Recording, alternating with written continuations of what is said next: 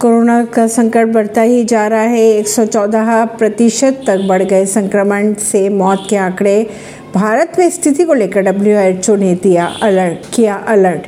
Corona virus का संक्रमण देश में पिछले पंद्रह दिनों से तेज़ी से बढ़ता दिखाई दे रहा है। हालात ऐसे है कि छह महीनों में पहली बार तीन दिनों से लगातार तीन हज़ार के आसपास लोगों में संक्रमण की पुष्टि की जा रही है। कोरोना के जिस वेरिएंट बढ़ते मामले सामने आ रहे हैं उसमें संक्रमकता की दर काफ़ी अधिक बताई जा रही है। पिछले एक महीने में आंकड़ों पर नज़र डालें तो पता चलता है कि संक्रमण के कारण मरने वालों की संख्या में भी इजाफा हुआ है। डब्ल्यूएचओ द्वारा जारी महामारी विज्ञान की रिपोर्ट के अनुसार पिछले 28 दिनों में भारत में कोविड 19 से होने वाली मौतों के आंकड़े भी बढ़ते दिखाई दिए। ऐसी खबरों को जानने के लिए जुड़े रहिए जनता से रिश्ता पॉडकास्ट से। परवीन दिल्ली से।